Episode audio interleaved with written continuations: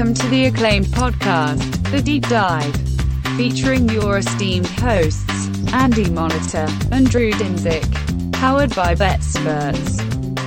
Welcome to The Deep Dive. Andy, the people have spoken. They said they want more deep dive episodes. Uh, and so we're giving it to them. Four hours a week, not enough.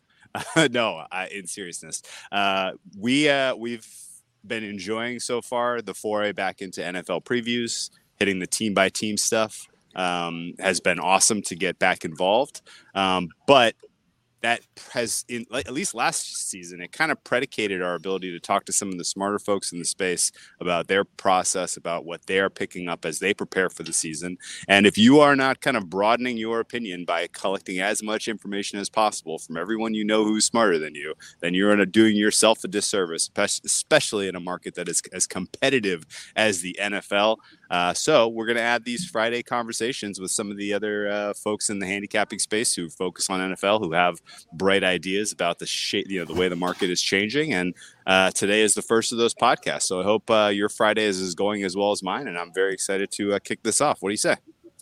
Yeah, this. how how old is this idea? Like 12 hours? Four, that's about right. 15.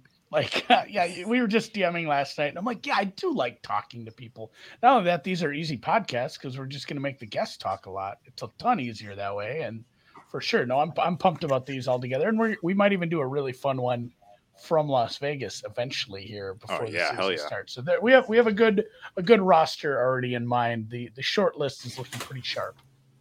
Okay, right on. Well, uh, I'm excited for our potential uh, Las Vegas one as well. Um, we we are coming up on uh, contest sign up here. I gotta uh, start planning my trip out to the desert. Do you have a, a time in mind?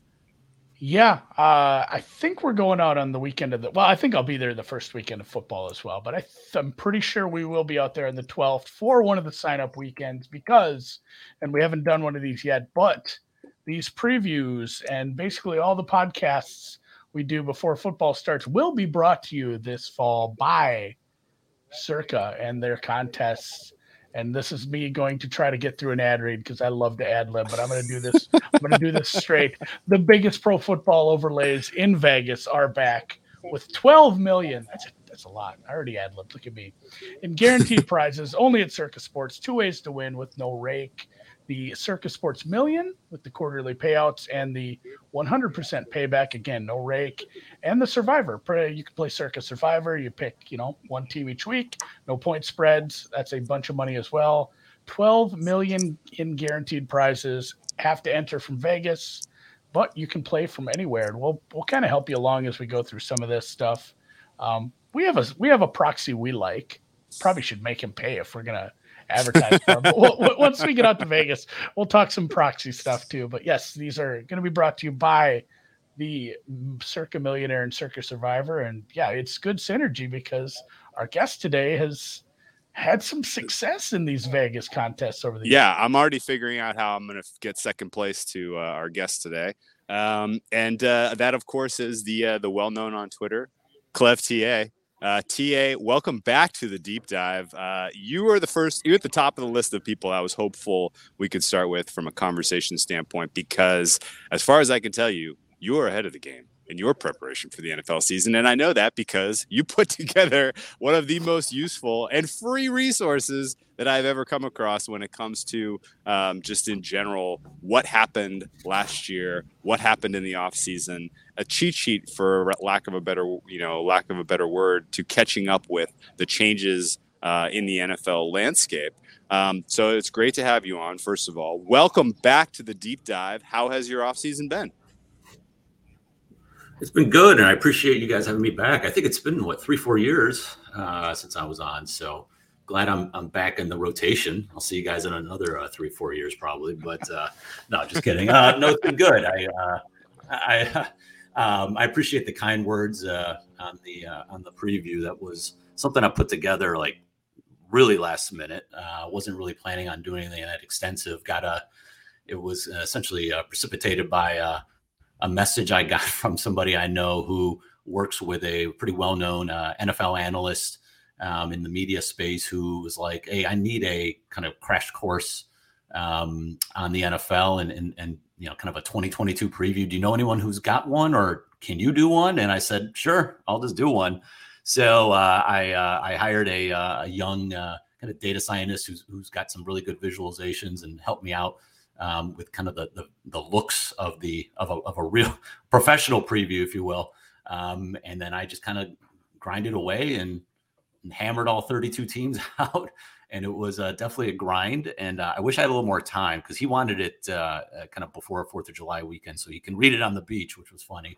Um, so I, I, really, really had to put put um, a lot of extra effort into getting it done in time. And uh, like I kind of wish I had a little bit more time because I think I, there's more to say and I could have expanded a little bit. But uh, all in all, I think it worked out well. And you know, all he wanted and all I think is really needed is kind of one page per team. I don't need uh, you know uh, uh, an encyclopedia here of uh, uh, of football knowledge. I just need uh, I think just you know kind of a summary is good enough. Like I said, a cheat sheet. So that was really the hope, and uh, you know, hopefully you got a lot of it. So.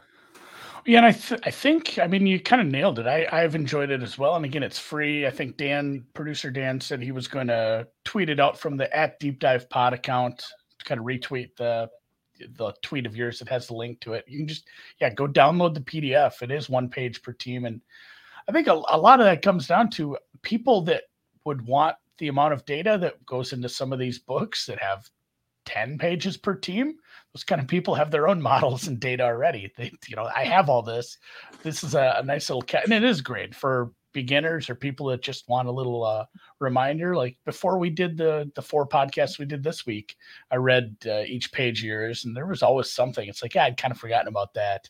There is just so many moving pieces or just things you forget about last year. Honestly a lot of that is last year. I read I read the Wikipedia pages for each, like I just Wikipedia like 2021 Bears, and I just read that like for five minutes to just get myself back in the mind space of like remembering. Because I mean, how many times have we talked about this, Drew? Too like the COVID years have really mushed together. Like 20 like two seasons kind of just mushed together at times and it was good to totally grab what what happened last year and i think yeah i think we did a pretty good job with the nfc north we're gonna do a, uh, another fun one next week but yeah, today we'll we'll spend some time just talking about the process and whatnot. I think maybe a good question for you too, since you did do this work, and you you already answered that, like somebody helping you make it look nice. I think that was money well spent because it does look it does look very sharp. But uh, like, was there something in the process of building that that you kind of hit on that's like, you know, this is this is the core usefulness for you know where you need to start your handicaps for each team or setting up some of the maybe it's the you know everyone has power numbers but some of the subjective stuff you have to put to some of these teams to really analyze where they're at. Yeah and i think it was just important um, to have kind of two uh, you know i wanted to lay it out in a way where if you just wanted the pure football side of things in terms of you know what happened um, from a free agency perspective, you know, roster perspective, the draft. Like I've got that all, you know, I've got the depth charts um, that currently are, are listed on from Ourlads, just all laid out for you. If you just want the football side of things, like you know, who's on what team, right? Because we always forget um, you know, some of the transactions that were made in March. But then also, uh, you know, what happened last year? Let's review what happened last year. Was was the team that um, you know um, you know won 10 games or were they actually better than the team that won you know seven or eight games? Were there any luck factors involved there? Were they um, you know from a point differential perspective from a close game perspective did they get you know some lucky breaks? Um, you know were there any major injuries? Um, all of those things i think you know combined um, play into what happened last year and you know could potentially help you predict uh, what's going to happen this year, and then obviously the schedule. Um, no, nothing is perfect. There's no uh, exact science here when it comes to, you know, uh, even though a team was was bad last year, and you think it might be a quote unquote easy game, or vice versa this year. You know, we know things change, so it's not perfect, but you get some sense of, you know, overall.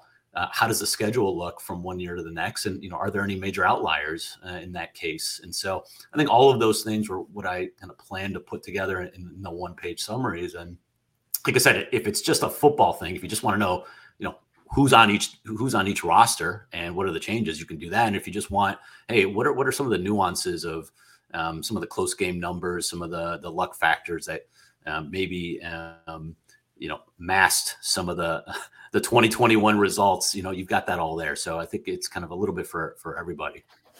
Yeah, you had a ton of that in, you know, like I said, I haven't read the whole thing. I read four pages of it and some of the intro too. But I just, I, am like, I'm gonna take time and focus on the teams. I'm, I'm actually perfect bathroom material, Andy. Come on. Yeah, it is. It's funny too. You say read on the beach. It's crazy how many people just sit there with their Phil Steele on the beach and like, I don't know. My my wife reads like, you know, mystery novels and stuff. And last year I was reading like soccer analytics. It's uh we're a different breed sometimes, I think, but definitely, yeah, definitely good bathroom material.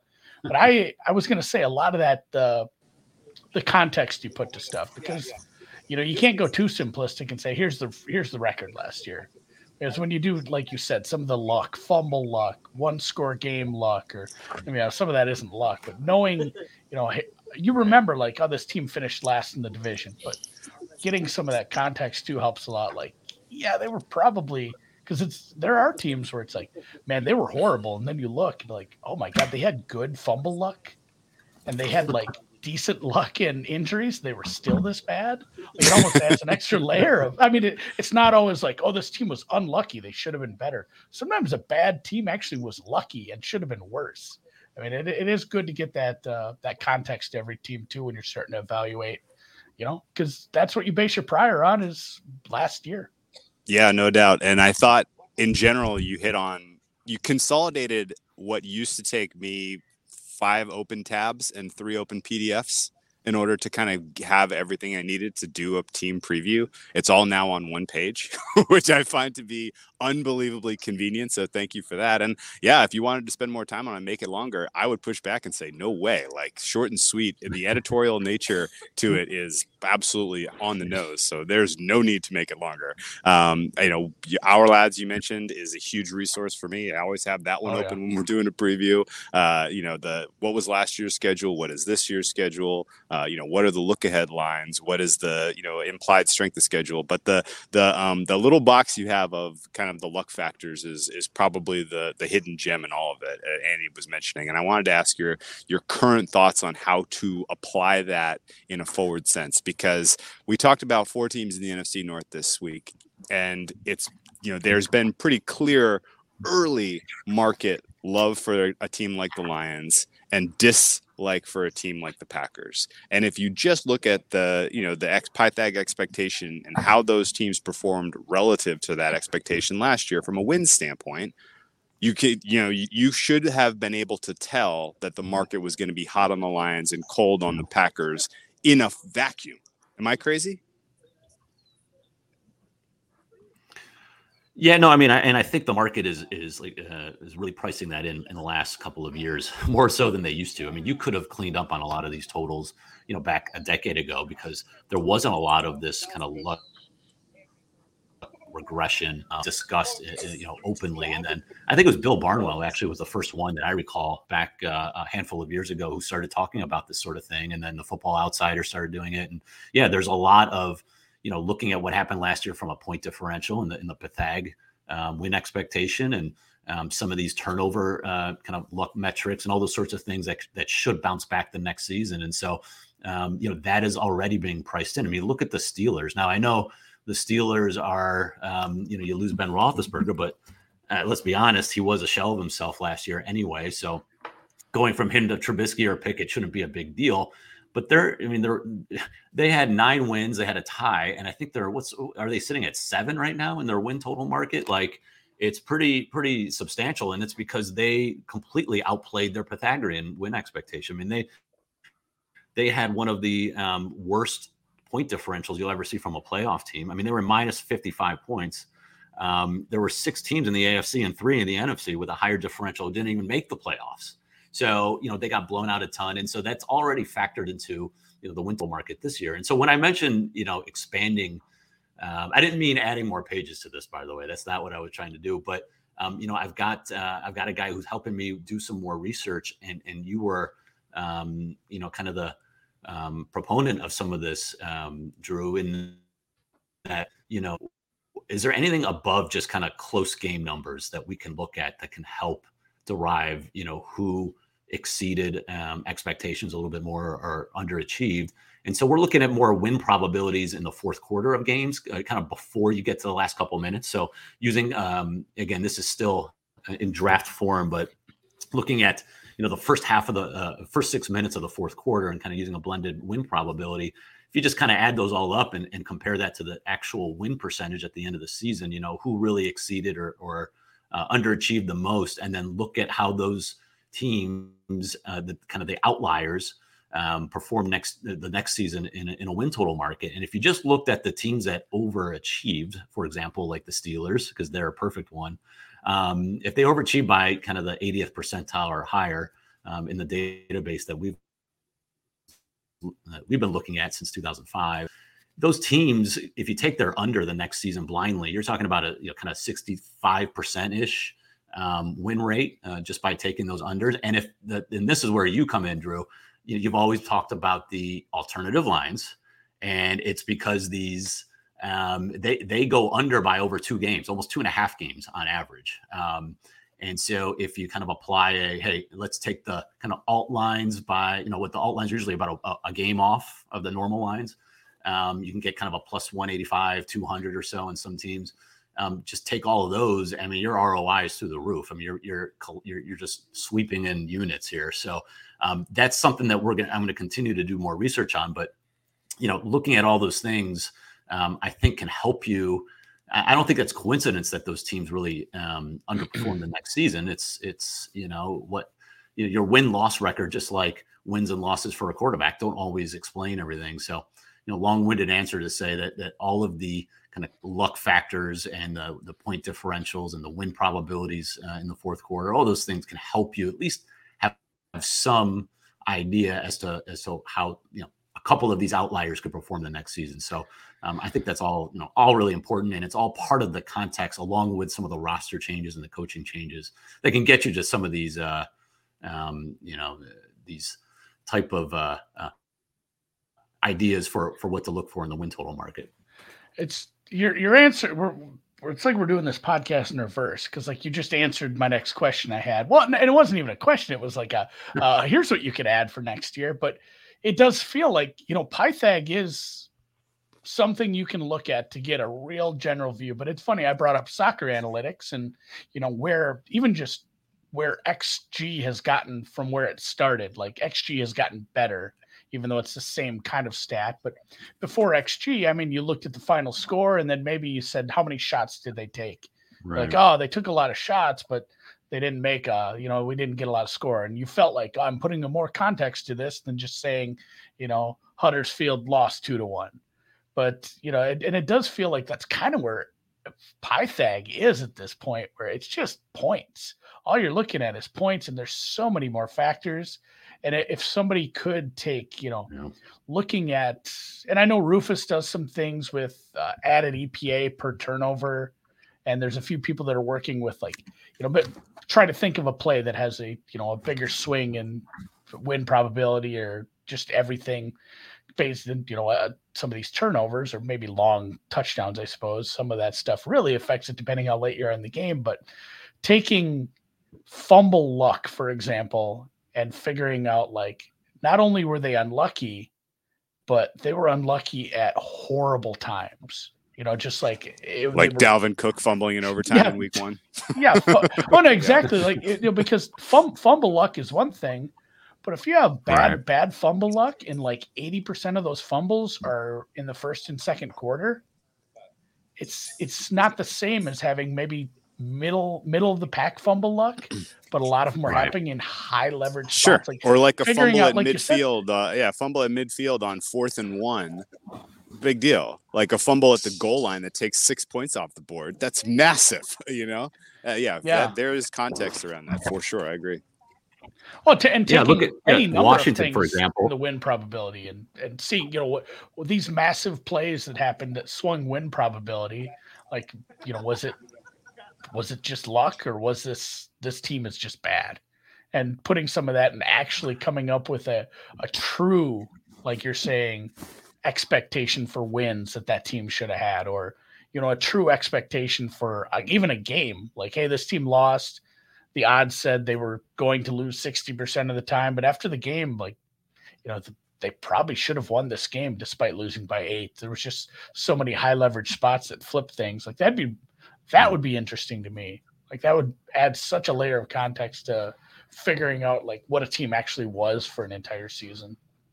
Yeah, I mean, you know, look at the Lions, and I talked about in the section, like they lost, I think they lost three buzzer beaters, um, which happens, right? Like teams lose at the at, at the at the gun in terms of uh, you know field goals or whatever. But like you lose a, on a 66 yard field goal uh, to Justin Tucker, like that's, I mean, how how how can you model that going forward. Like I'll take my chances that it's going to happen again. Um, and if that happens, you know, those kind of wild swings, like you mentioned, a couple of times, that that's where the outliers I think are, are, important. And I, you know, I haven't gotten to the point where I can model that going forward, but I think just contextually knowing that, um, I think is important. You know, look at you know Washington with talk about when the, the, turnovers occurred. Like they led the NFL with the most turnovers inside their own 10 yard line. Like they had like four or five of them. It was, it was pretty ridiculous. Dallas, you know, Dallas, how many times did you get a Trevon Diggs pick six? You know, like there's just, is that repeatable? You know, it's not. They also were one of the um, worst defenses in the NFL when it comes to explosive pass rates allowed. Like they were a high leverage team when it comes to they're either going to get a pick six or they're going to get burned deep. And it's like, I'll take my chances that the burn deep's going to happen more often going forward than the, uh, than the pick six. So, you know, again, having those at least, and, and that's what I tried to do here, um, I think is important and, uh, you know, can help you, um, you know, decide whether like, do I really think Dallas's defense is that good? Was there, is there DVOA? Is there EPA? Are, are those, are those real? Or are those just completely elevated by these unsustainable, you know, Micah Parsons strip strip sacks left and right and these uh yeah. These True that I think the, the 18 Bears defense, like the, Oof, the Trubisky boy, oh boy. here. Like and yeah. that's where maybe even not even so team specific, but if you identify a team, and I'm, I'm going to pick on that, I think it was the 18 Bears, the team that went like 12 wins. Like if you go look at the defense and the amount of turnovers and and I think if you went and looked at, you know, the the win probability shifts on those turnovers, there were so many that were such big spots, and that team was good, but they turned into a probably a great team on the back of that. And maybe that's not yeah. the kind of team that competes in an you know in a playoff game all the time because it's a much much smaller sample and you need that to continue but i think even without looking at the numbers we just kind of picked on that team the next year and said like hey guess what Bears probably can't just do that again. And I think if you looked back at enough history and said, like, just, hey, teams that do this sort of thing on defense or even on offense that have this many explosive plays that are, you know, two standard deviations off the what a what a normal team should have. You can just say, like, this team probably isn't doing it again because we have 50 record yeah. teams doing this and nobody did. Oh, it absolutely cuts both ways too. I mean, the Bears did it for so many years with the fumble luck, that you know, the forced fumbles that Peanut like, Tillman, it, right? It, it, yeah, it did. Yeah, it's right. They like either the positional coaches or the personnel they had played into that. But um, at some point, yeah, it was going to change, and it goes both ways. Because I remember the year that the Niners had two interceptions, two, interce- on, like, two interceptions on 500 attempted passes against them, or something insane. Like the rate was so impo- It was like five standard deviations off of a normal team. Didn't, didn't they have two like, picks it, in the first half of week one the next year? And then yeah, the week yeah. one the next year they had two picks in the first. Exactly. Yeah, and it's like uh, you know those those types of things where uh, you have outlier stuff, and it is either telling you that the defense is better or worse than actual, uh, you know, than it actually is, is uh, very valuable to identify in the preseason port. And I think you picked on the Dallas Cowboys, completely fair in my mind. Mm-hmm. That was mm-hmm. one of the luckiest defenses in the NFL last year. Not just the the turnover stuff that you referenced, but um, they had a lot of high leverage and a lot of fluky stuff that happened. Just who they got to face, when they got to face, some third down stuff, like basically every non-repeatable metric uh, was in their favor last year. Um, and uh, you know, if you're going to tell me Dan Quinn's going to do it, run it back, and be just as good, I'll I'll uh, I'll, I'll put my money against that anytime. So, um, but even it's uh, even that one, hey Drew, not yeah, to interrupt, but like you know, Andy talked about the point differential. Yeah. Like with Dallas, what they were. Um, they were either number what number one or number two in point differential. I don't remember, but eh, but like look at look a little bit deeper. I mean, they they won that Week 18 game against the Eagles when the Eagles sat everybody, and I have no idea why Dallas played everybody, but they won that game, you know, going away. They beat the the Washington team that was coming off that short. Remember that month that uh, it was a Monday um, COVID kind of extended. You know, that their game got pushed to Monday against the Eagles or Tuesday, whatever it was. Oh, um, oh, yeah. A bunch of guys still out, and then then Dallas destroyed them on Sunday night by like thirty. Like, okay, th- those two games are gonna, yeah, that's gonna help your point differential. So you go from if you just excluded those, like they go from yeah, they they probably should have won more games based on uh, Pythag. But if you exclude those games, they really were they won about what they should have just on point differential. So that's, I think you that's a good point about. You know. Yeah, but good point about the Pythag, and like I, I mentioned, it was flawed. I didn't really get into it, but I think you kind of pointed to a really good example of it. Is like when you have a blowout, and it's not just we really played well and did everything perfect. It's like the other team was in a horrible spot and you were in a great spot, or you know, it was an injury one. Let's say the the Saints. What did they win? What was that score in Denver that year against? Uh, was that thirty? When they were up against Kendall Hill, Hill Hinton, Kendall Hilton, whatever that yeah. guy, the the, the yeah. wide receiver who was playing quarterback.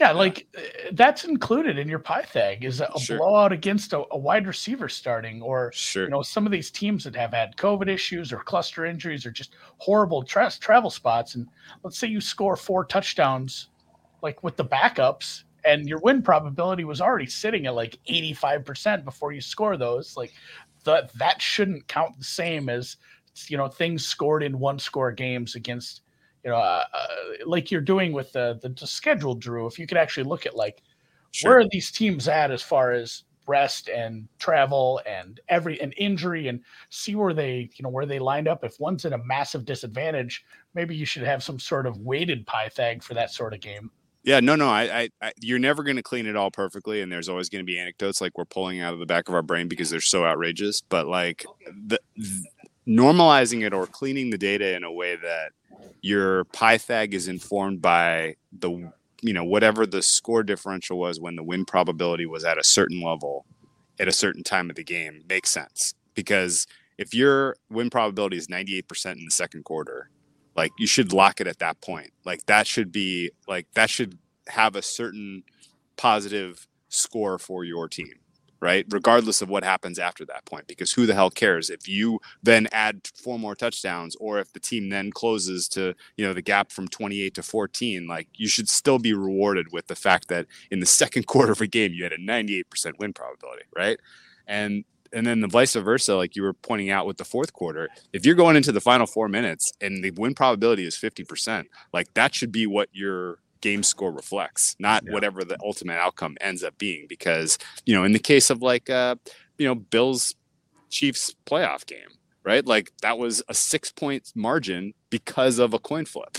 like that shouldn't get give the, you know, the, the Chiefs any kind of a plus six in any kind of, you know, standardized metric, right?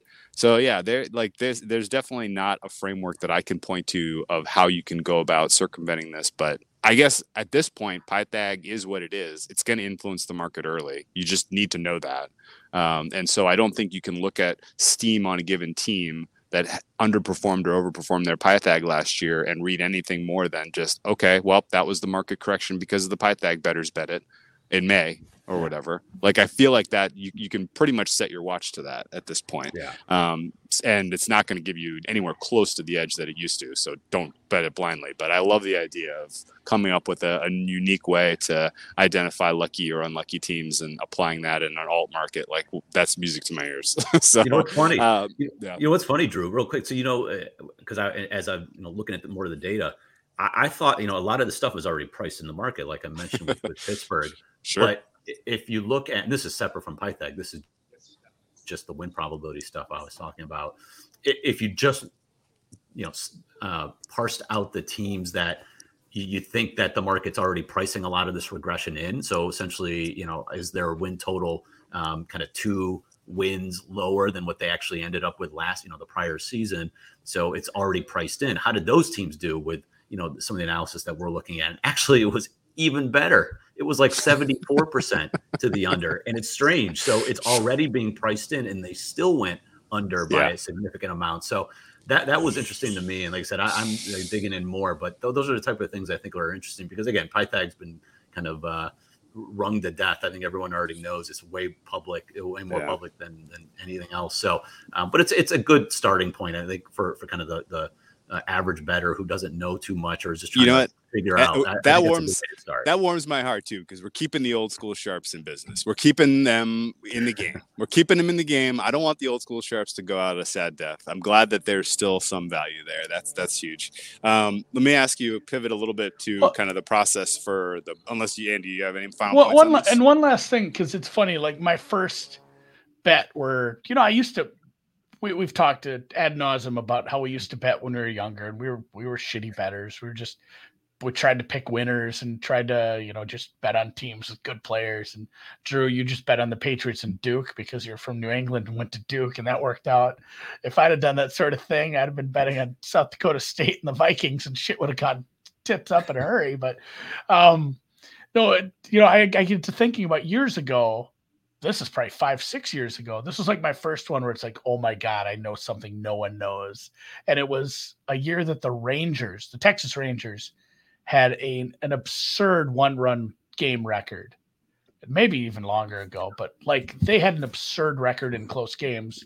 And I remember thinking, I'm like, I'm just gonna bet against them next year. And then I did, and it it did come through, but I, I like you know you realize like oh ev- the whole world knew that it was probably priced in. You were probably still paying three or four games premium at that point. I, I mean, it came down to the last two weeks of the season, I believe, but I think a lot of that uh, does go to what you said. It's like it's public now, and for the most part, you know, take it with a grain of salt and actually dig in on some of these games if you want to get a at least a, a true understanding of how a team was last year. Yeah, but the even broader point, there is still freaking edge to be mined. There absolutely is. And Well, the average you- team misses yeah. their win total by over oh, at two least games. it- it's over two. Yeah, Oh, yeah. you, like you figured it out more- over like a five year yeah, sample. It was more two games. m- Yeah, right. More teams finish a game away than finish within a game, uh, like over an enormously large sample, which is absolutely crazy. Um, and it's not priced that way still, even today. No, um, but not. that's that's a discussion for another pod, or we don't ever have to talk about it. That's fine too. Um, the uh, uh, the que- I guess pivoting back to sort of the the process of putting together your guide. Um, we, I found kind of through the doing this podcast and just talking in general about NFL, like you learn something or you're surprised by things just because of doing something different, right? Were there any examples of that as you kind of started putting this together that you were like, wow, I really thought that was a valuable part of my process and it's useless or vice versa as you were kind of going through and establishing, uh, you know, this, uh, this guide? Um, I think some of the uh, I didn't talk as much about kind of rest, uh, rest in the schedule, and I know you do some stuff on that, Drew. So you have more than me. I I don't. I haven't seen anything that's really been that predictive from uh, okay, this team has a net rest advantage of X versus this team, so this team should overperform. I, I haven't really seen that um, come to light because every year I'm like, okay, this is going to be. Uh, oh, but this team has got. I think Carolina had like the the best net rest advantage last year. It didn't, it didn't matter. I think the Patriots had like the worst, and they they obviously exceeded expectations. It was just like, all right, well, is there really any value there? And I've seen some of the PFF guys have posted that there's really no, you know, intrinsic value in just pure net rest advantage. So um, I think from that perspective, I've kind of I kind of strayed away from using kind of rest as anything that's just more of a just a descriptive kind of a fun thing to to put out there. I, I think you you probably have done way more work on this than me. There's probably really specific uh, examples of you know maybe it's uh, you know uh, three and four road games and or, you know three road games in four weeks or something like that, or amount of miles traveled can um, can maybe that translate in, you know, translates into uh, you know affecting the point spread or the outcome. I, I'm not sure, but you know from my perspective, that didn't really stick out too much, and I left that out uh, more than uh, more than I expected to going in. Is just you know eh, there really was no predictive value from what I've seen, so I didn't really uh, want to go too much into the net rest um, more than maybe I could have a year or two ago. So that's probably the one thing that I that I left out that maybe uh, wasn't sure I was going to or not. Yeah, I think um, rest advantage from a bye was correctly priced four or five years ago, basically in the spread. Yeah, And so anything from then, if anything has happened, it has become less of a uh, a, a factor in, in in in distinguishing teams in a given week. Um, particularly, and this is uh, this is super narrativey, so it sounds stupid to even bring it up on what has otherwise been a very high level conversation so far. But like, if you're doing well going into your bye week, it almost feels like the players take a little bit less seriousness of preparation coming out of it, and vice versa. If you're struggling going in, it feels like there's a double down we're going to use this week to really freaking fix things right and, maybe it's the coaching staff maybe it's the players maybe it's both i don't really know um, but it almost seems to matter more like sort of the state of the team heading into yeah. and coming out of than even the fact that you have an extra week to get right um, the get right thing is also somewhat hidden in there right like the weeks where I see a bye made a big difference, there was a week where I was like, okay, this meaningful role player who was missed X amount of weeks because of an injury, like they targeted getting him right to come back after the bye, right? Like that happens a lot for sure. And in those instances, you do see a bump with the team just because it's a different team, it's a different roster. It has more, you know, like the coaches are more willing to call the good plays that involve that player because now he's back right? Like that's definitely an aspect. Um, where I do think the market is still a little little light on is just the smaller rest advantages, right? And we've talked about this, uh, you know, a bunch. People probably are getting closer to correctly pricing this now, but coming off of a Thursday week where you know your guys aren't cut loose for an entire week, right? Like the new CBA, the guys mm-hmm. aren't even in the building for the entire week of the bye, which good for them. That's what they wanted.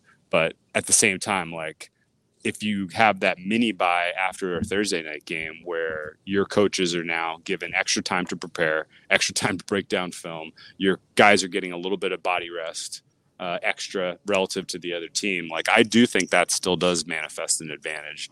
Um, and then the last kind of point I want to make about the rest, as far as the schedule in a macro sense, I enjoy looking at it in the context of what is the NFL trying to do to certain teams, right?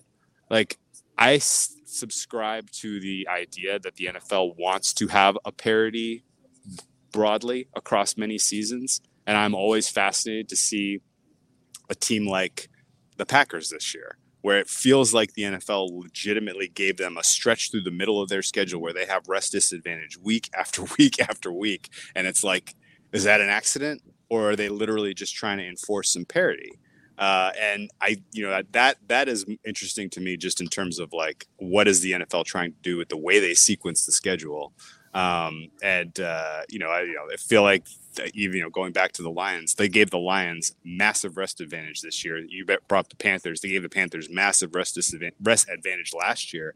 It felt like that was the NFL trying to nudge those franchises back into the discussion a little bit. Am I crazy? But you know, Andy, did you buy into any of that? I'd like to hear what what TA says about this because I kind of have a, a, slightly different thought about the bye. I wanted to ask as well. Yeah, I don't know. I mean, the one thing with the bye, I think the focus is really the issue, and I think the state of the team is. You're right. Um, I think that's the interesting aspect, and maybe have to dig in more. But maybe road teams, because wasn't it road teams off the bye that were favored? Were like um, just a, a, huge ATS uh, winner, and then I think last two years it's been it's kind of reversed.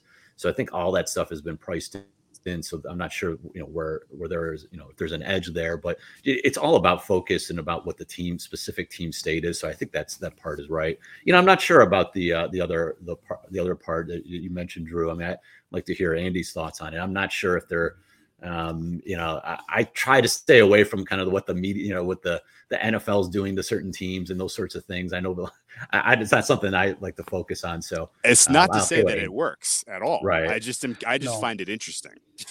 right. Like it, it, you know, you there's obviously a lot of thought that goes into the sequencing of the schedule. They're trying to make money in ways X, Y, and Z. They're trying to have a big week the week after baseball is over, sweeps week, blah blah blah. They're trying to drive ratings. They're trying to create.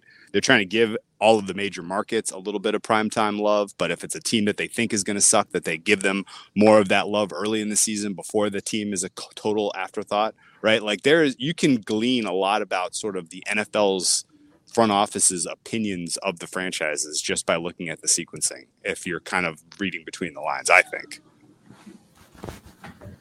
Yeah, I mean, yeah. it could be. You could be right. I. The only pushback I would have on this is it's incredibly difficult to build a schedule for this many teams. And I'm sure, you know, they're not doing it by hand on a on a chalkboard, but it's it's still incredibly difficult to get this all sorted out. We talked about this once. Plus, you have two teams sharing a stadium that you have to manage. You have, you know, every team has to play these certain teams at certain times, and they have to have the right amount of road and away. And then you have to throw in these London games. You throw in the byes. Like, I just think it's so difficult to actually put the schedule together in the first place. It just feels hard for me to stomach the like they're trying to screw this team or they're trying to make it tougher on a good team. I mean, it's part of it.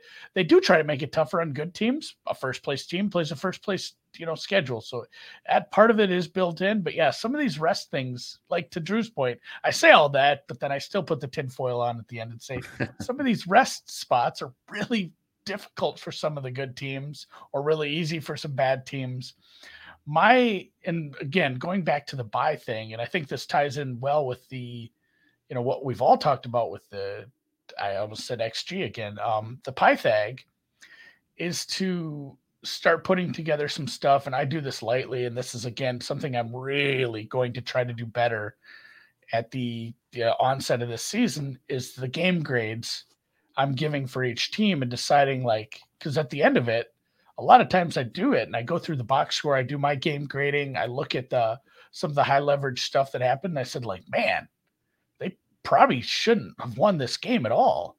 And I wonder often how often these teams, these coaches, these front offices will actually say that out loud. Like, hey, we're three and oh, but we should be two and one. Like we got some lucky fumbles, we got a fluky touchdown, we won a coin toss in overtime. Like, you know, I I don't know if a team so if a team is 3 and 0 and maybe even in their heart of hearts they absolutely know all this information and they say we should be 2 and 1. We're a 2 and 1 team who's lucky.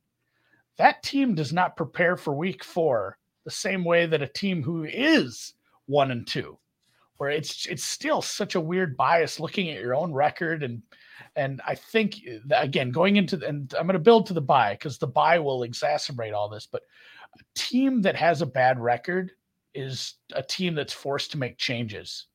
And you'll see them like we're working on something. The game plan is going to be changing. The game plan on defense perhaps is changing. The personnel, the rotations on the defensive line, you know, the sequencing for the play calling. We know and we know again that there's coaches and there's staffs that will not make changes because they, you know, they live in Seattle and that's just not what we do. But again, when I'm looking at a team that's that's like, man, they know they have to be doing something different and then they have a bye like that's that's a big catalyst for me to hopefully give them some sort of bump the next week because it's like this is this is a shitty team that has underperformed and I think they're going to do something different with this offense because they have the capability, they have the coaching staff in place that will make changes, and they have two weeks to figure it out. Like that's a huge spot for, and it doesn't come up all that often because you, you need a lot of things coming in. You know it. what you, you know what you're describing you're describing the NBA team O down 0-2 going home. it's kind it kind of that's is basically that. that's Yes. basically the same concept. And and I mean we're talking about It's a a small thing. sample size. So you have a seven game series, you have a 18, you know, 17 game season. Like this is all small sample size. You can't afford not to make changes. And so basically I think I that, that that checks out it uh, that is uh that checks out in the concept entirely. But I think it still comes down to do you have a coach that's willing to make changes? Right? Yeah, sometimes the you got to Se- throw it out the window. yeah, if if if the if the Seahawks go into their bye oh and whatever, you know, on a four game losing streak and their playoff chances are diminishing this year, and you're telling me Pete Carroll is gonna figure out like, oh no, he's like, no, we need to fix the running game, right? Like we're gonna double down on what's not working. Like like that's that would be my expectation, right? Whereas if you have you know something going wrong with a either a young coach who whatever he's you know maybe a first year maybe maybe maybe it's KOC uh, of the Minnesota Vikings as we were kind of laying out on the pod this week. Like if they get off to a poor start and things aren't quite working and they go into their bye forced to make some changes, I'll bet on the Vikings in a heartbeat coming out of that, just on the basis of kind of assuming that you know that they'll take the lessons learned over the first half of the season and apply them in the second half. So I, I totally agree with that in concept, but I still think you have to have some read on the coach and uh, you know just their what's what is their nature? What is their ability? And what do they have to work with because even a good changes from a coaching standpoint might not matter if there's no skill position players to to pull it off or if there's zero talent on the defense to plug all the leaky holes right? So i yeah i think case by case is still important on that but uh, conceptually that checks out in every way. Um, pivoting to coaching for for ta um, what in your off-season process do you do about trying to evaluate new coaching hires at the offensive and defensive coordinator level? Yeah, that's. I would say I haven't done as much um, because I just don't know how to utilize it. I mean, it's the, the ones that are obvious, like the the Brian Daboll, right, replacing whatever was going on with with New York the last couple of years. Like that's an easy one. That's a glaring one. We know that Daboll throws it a lot, throws a lot on early downs, and you know it kind of spreads the field, gets his playmakers the ball, and so that's kind of your hope for for Daniel Jones and the Giants. Um, I mean that that's just that's kind of easy. You don't need too much analysis there. Um, you know, like uh, you're talking about O'Connell.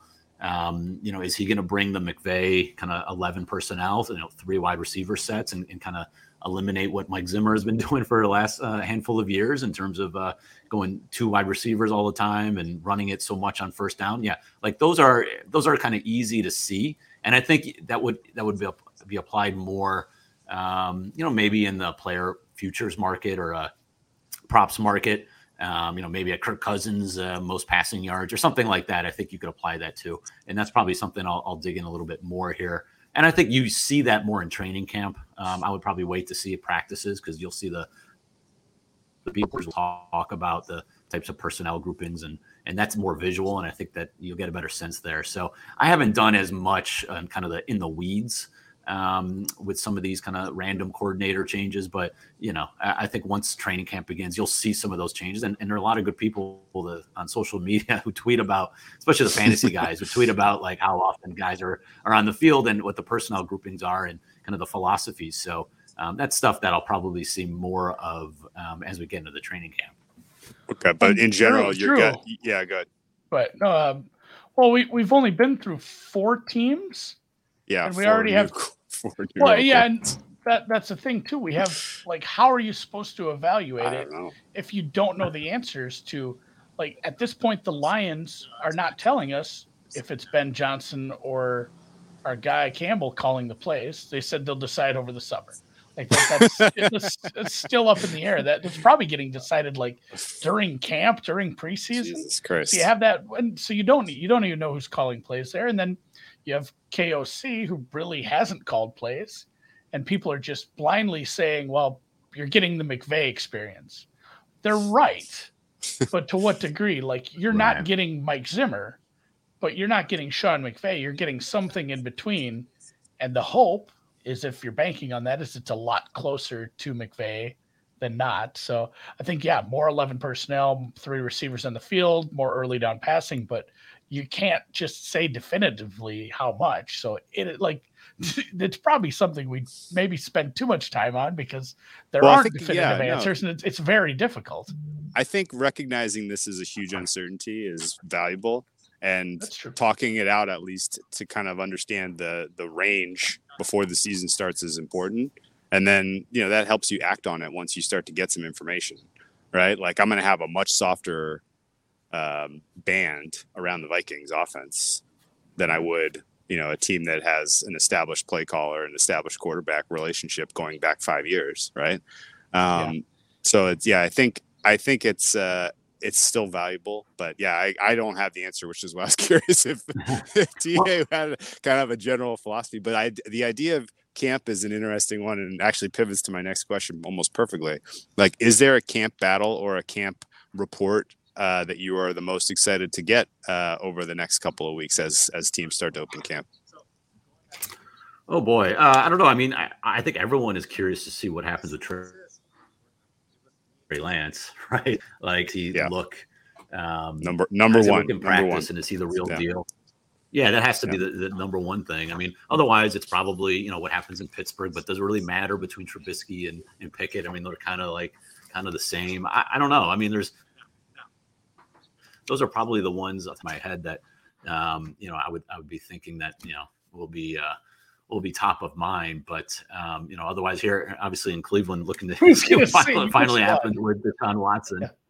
What's I was gonna say you missed one locally. That's uh, Yeah, I mean, well, we- I'm we've seen so- enough I've so reports of one way or the it. other. Yeah, they still just Oh yeah, a wild amount of reports on what's happened. I just actually got an alert on my phone while we're doing this, saying he he has settled with all of his accusers, all thirty accusers at this point. Jesus. I don't know. I don't know Oh, if yeah, that means did. anything to the NFL, but at least the the legal side of it appears to be pretty much over, and now we just need to see where we're sitting. And it's still they have plenty of time before the season to decide on this. I don't know if there's some sort of deadline in the collective bargaining agreement on when they have to tell him he's suspended. I'm guessing that is a thing. I just don't know what that date is because it is a it is a long document that I will not read. I don't have any inside information on this at all. There was some pretty strong whispers about a week and change ago that the they Cleveland was in talks with San Francisco to bring in Jimmy G, which to me read like they were expecting a year. Um, but uh, I, you know, recent good, you know, give our our, our competitors slash friends a pat on the back. The Circles Off guys had uh, uh, one of the Circa um, uh, line head or NFL linesmaker Chris uh, Bennett on this week and went through the whole discussion of well, how do you change the win total when you when that news drops, right? Like how much of it is already built into the market, and it was fascinating because my assumption was that the current market price assumes it's Jacoby Brissett or you know or some equivalent for the balance of the season. Like I don't know that you can read that number any any other way. What is your uh, you know if you, if you had to come up with power numbers for the different alternatives here, TA? Um, how much does your power number change if it's Brissett for 17 games, if it's Jimmy G for 17 games, or if it's Watson for some meaningful portion of the season, let's say 11 games? Yeah, I mean, I think just um, you know, I get uh, I, I get way more uh, um, you know activity or just kind of messages and, and just hearing about on my timeline and just discussions with people about the Watson stuff than, than I'm sure you guys do. But so I've I've been hearing consistently um, that I think it's in the six to eight range. If I had to guess, I've been saying that kind of since day one. Um, you know, I know that the rumors were a year and all that sort of thing, but it didn't sound like from a legal side of thing uh, side of things that uh, even get to that. But you know, if it's let's call it half a season, just to be fair.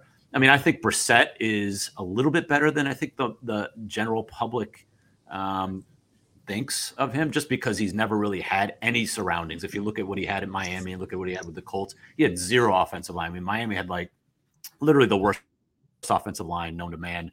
Um, if you look at PFF's numbers last year, the Colts had some bad ones a couple years ago. No running game uh, with, with either team. So he finally gets uh, a real offensive line, you know, top five to 10 offensive line, the best running game in the NFL, a good play caller. He can be, you kind of see it with the Carolina game where it sounds like, you know, if you look at the number, they're favored by one, I believe. And, and that pretty much assumes, I think that assumes a 95% chance that he's, he's going to start over, over, you know, assuming Watson's sitting. Um, but if Watson plays, I think that number jumps to six, six and a half. I think that's fair. So I think you get about a five and a half point, five to five and a half point difference between the two.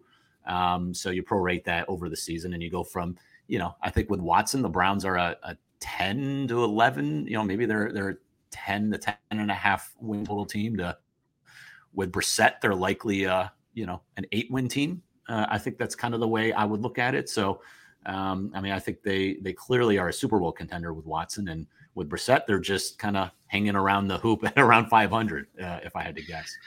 You know what they're going to be? They're they're going to be the pain in the ass that the New Jersey Brooklyn Nets, New Jersey Nets. Jesus fuck, Andy, how old are you? The Brooklyn Nets were supposed to be. Do you remember that? It's like, oh no, this is a super team who got a seven seed. Like if they if they get eight games with Brissett and it just ho hum, and then Watson comes in and plays to his ceiling, and they're like, you know, this is some wild card team that's like, well, shit, the way they're playing, you know, if they were like this all year, this is a, a, top two seed, and this is very annoying if you're like the division winner that has to face the Browns.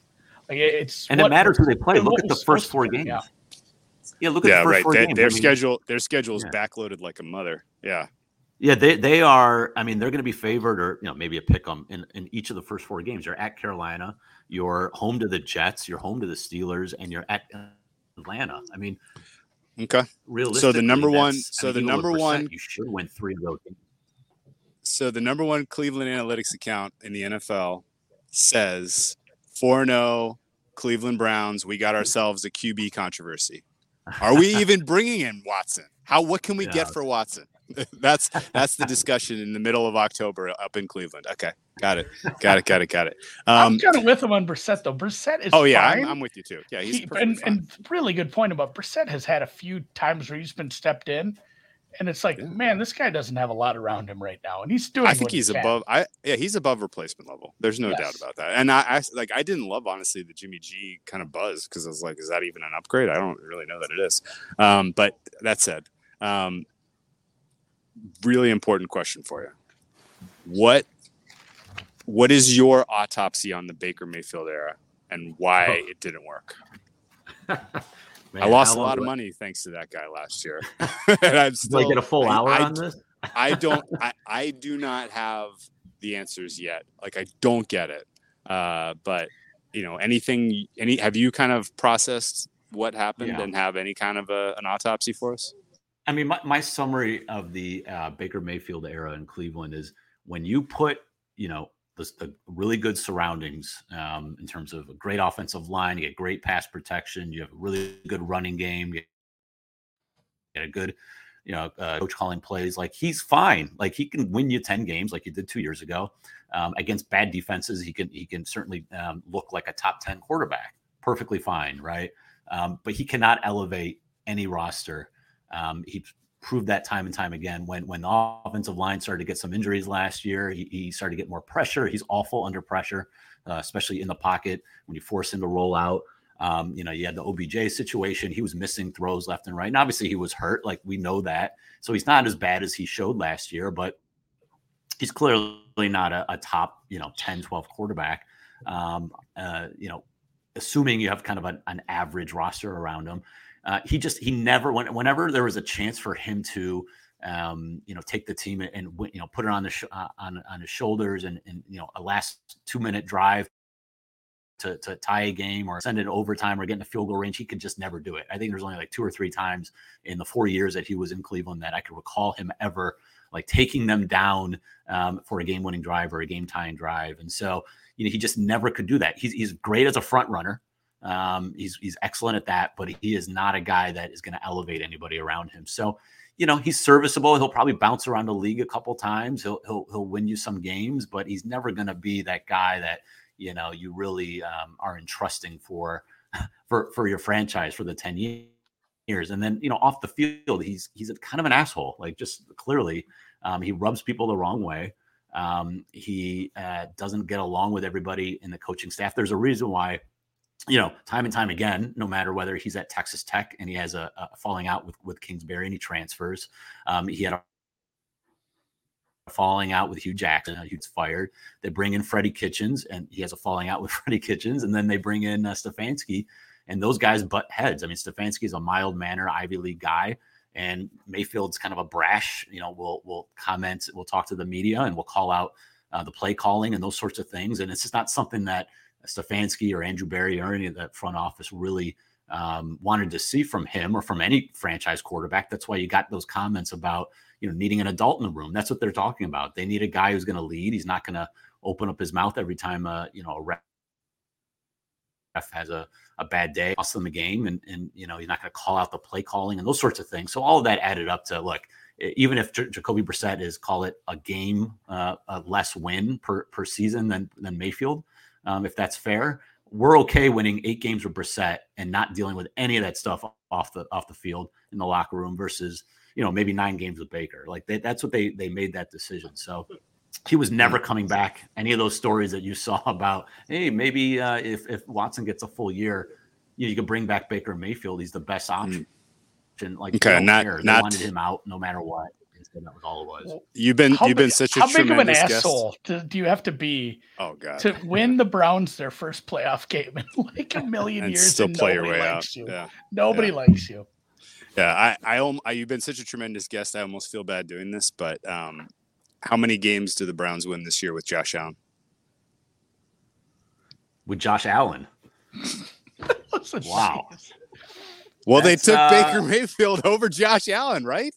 I wanted Yeah. them to take. I mean, uh, let's be honest. uh, Josh the Rosen. Josh Allen transformation. I've never seen a quarterback. You guys tell me if I'm wrong. That No, no, no. went no, uh, that yeah. inaccuracy Oh, yeah. to what- Never. I mean, it's Not ever. yeah. I mean, what what Not he ever. did is you got to give him credit for that. I, if you put Josh Allen on this roster, I mean, that's a that's a they're probably the Super Bowl contenders. Not probably they are They're They're favorites. favorites, right? Super Bowl they're favorites. Sorry. Yeah. Yeah. Yeah. Yeah. Uh, I- I know, think that- that's why I think the teams what, like what, what a s- slight step down. If they had take, what would have I been your Watson reaction is, if they had? that's why they went after him. Yeah. What would have been? Yeah. No, totally. What would have been your reaction at the time if they had taken Josh Allen over at 1.1 in uh, that draft? You can go look at my Twitter timeline I mean, nobody. I mean, we were. I was totally against. I don't think anybody who who studies the analytics and the numbers and uh, sees that you know you don't improve accuracy for going from from you know Wyoming to the NFL. Like that just had Yeah. never happened to this level. So nobody would. I don't think anybody was really a, a, a proponent of taking him uh, with the number one pick. It's just too hard to conceive. And you know the guy had a cannon, but it was just all over the field. Um, Yeah. and so like I, I did not want him. I just, I mean, truth be told, I was dead wrong. I mean, you got to give him all the credit in the world for, um, for transforming uh, his accuracy. So, um, you know, that, that was not something that I considered. I, I wanted Sam Darnold to be honest. So I was, I was wrong in both ends, needless to say. So, I um, was gonna say, yeah, I liked quarterback class. Darnold. I liked, or excuse me, I liked Darnold. I liked Rosen. I did not care for Mayfield, which looked dumb at first. Now it's starting to come around, but I didn't like. uh, Neither of us like Josh Oh Allen. and no. no. We we constantly got in fights with the, and it pisses me off because these stupid Bills fans weren't right. Like No, they, no, they just no, they no, were no. gifted with, and again, I credit to Josh Allen, and especially credit to the coaches who helped him along to find where what he has now. Because like like you've said, you've never seen a transformation with a glaring part of a quarterback's you know arsenal like and accuracy is a big one. You don't see people just suddenly get way more accurate. So whatever they did, that put that in a bottle and sell it because Well, no, worked. I mean the coaching. You have to give the coaching a slice, but I think it almost speaks more to who Allen is as a person that he was able to kind of identify within himself what he needed to work on the most. yeah, and then and then do and then yeah and then deal with that like uh yeah i mean it maybe there is someone who deserves the ultimate credit for pulling it off but i'm starting to come around on maybe it was just that Allen is that unique of a character where he was like you know, humble enough to be like okay well in order to make this work this is what i have to fix and he fixed it which is crazy You don't think, like wait, you're telling me you not don't think, many uh, people you don't think, uh, you don't think uh, Danny Dimes can be Josh Allen in the Daboll system? I I have some very I have some takes that that that uh, aged like spoiled milk from last off season where we were getting word that Drew Lock was working with uh, Carson Palmer's brother, the guy that fixed Josh Allen, and I was like, Wolf, well, yeah. Jordan Palmer, he fixed Josh Allen. What if he does it for Dan, for Drew Drew Lock? No, no, he didn't. It, it, that was a one of one.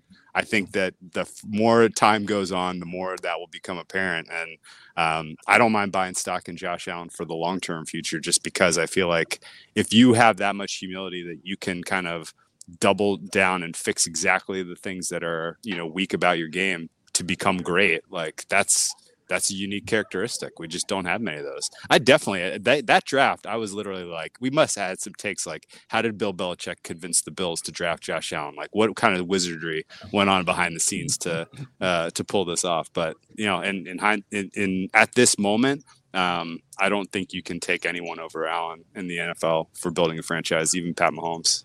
As as as crazy as that may sound, but uh, that's where I'm at. yeah, the rest the recipe is you got to find the guy, you got to have the coaching, and it's all got to come together. And hmm. like the rest of the roster, it's not like it's oh, it's it's simple to put the rest of a roster together, but it's a lot simpler if you have a top five quarterback. And under a rookie contract when he had. Yeah. Yeah, for yeah, sure. So so- no doubt, no doubt, no doubt. yeah, getting getting it to happen quickly, yeah, getting it under that first contract, like that's how you win a Super Bowl right now. And also And helps to be six five and whatever Yeah, two thirty, for sure. like a linebacker, because that really I- I'm you know, halfway there, I just game has the transformed everything. You know that his Yes. ability to just, uh, and that's the thing. Like that's what I wonder what they're going to do when you look at the Bills' win total. Not to go, go you know, discuss them specifically, but um, you know they're probably going to save him, right? Like they didn't, they didn't got him until the end you of the year. to. If they Yeah. don't, it's malpractice. Yeah, Yeah. Yeah, If they don't, if, if because they, when if he they runs, get him, yeah, yeah. No. Yeah, they're unstoppable when he runs the ball and, and they get him on those sweeps, especially at the goal line. My God, when I, I had the uh, the Bills at home in that Monday night against New England, and the, the fact that they just would not run him inside the ten, which just was just killing me. Um, and then they finally started after that. Um, of course, after I lose that that game. Um, but yeah, that's that makes that offense essentially unstoppable when he is running, you know, 10, 15 times on, on those design sweeps. And that's what makes him so unique is he is, you know, he essentially was Cam Newton on, you know, on steroids from, you know, when Cam Newton was the, the, the MVP, like he's, that's what he is. And he's even a better version of that. And that's really hard to stop. And we'll see if uh, his body, hopefully his body kind of holds up because you can't do that for the long run. And he's going to have to be a pocket passer eventually. Uh, but for now, he's he's as good as it gets. Yeah, Yeah, no disagreement. we could end there. uh, all right, man. Well, uh, appreciate all the insight as always. Where can people find all of your stuff, and uh, what do you have planned for this upcoming season? Yeah, so I, I started a site last year, cleveanalytics.com. It's kind of on a whim. Um, just you know, put some uh, every week. I literally write up every single game uh, of the week, give uh, matchup data, some um, a bunch of bunch of bunch of stats that I think are important.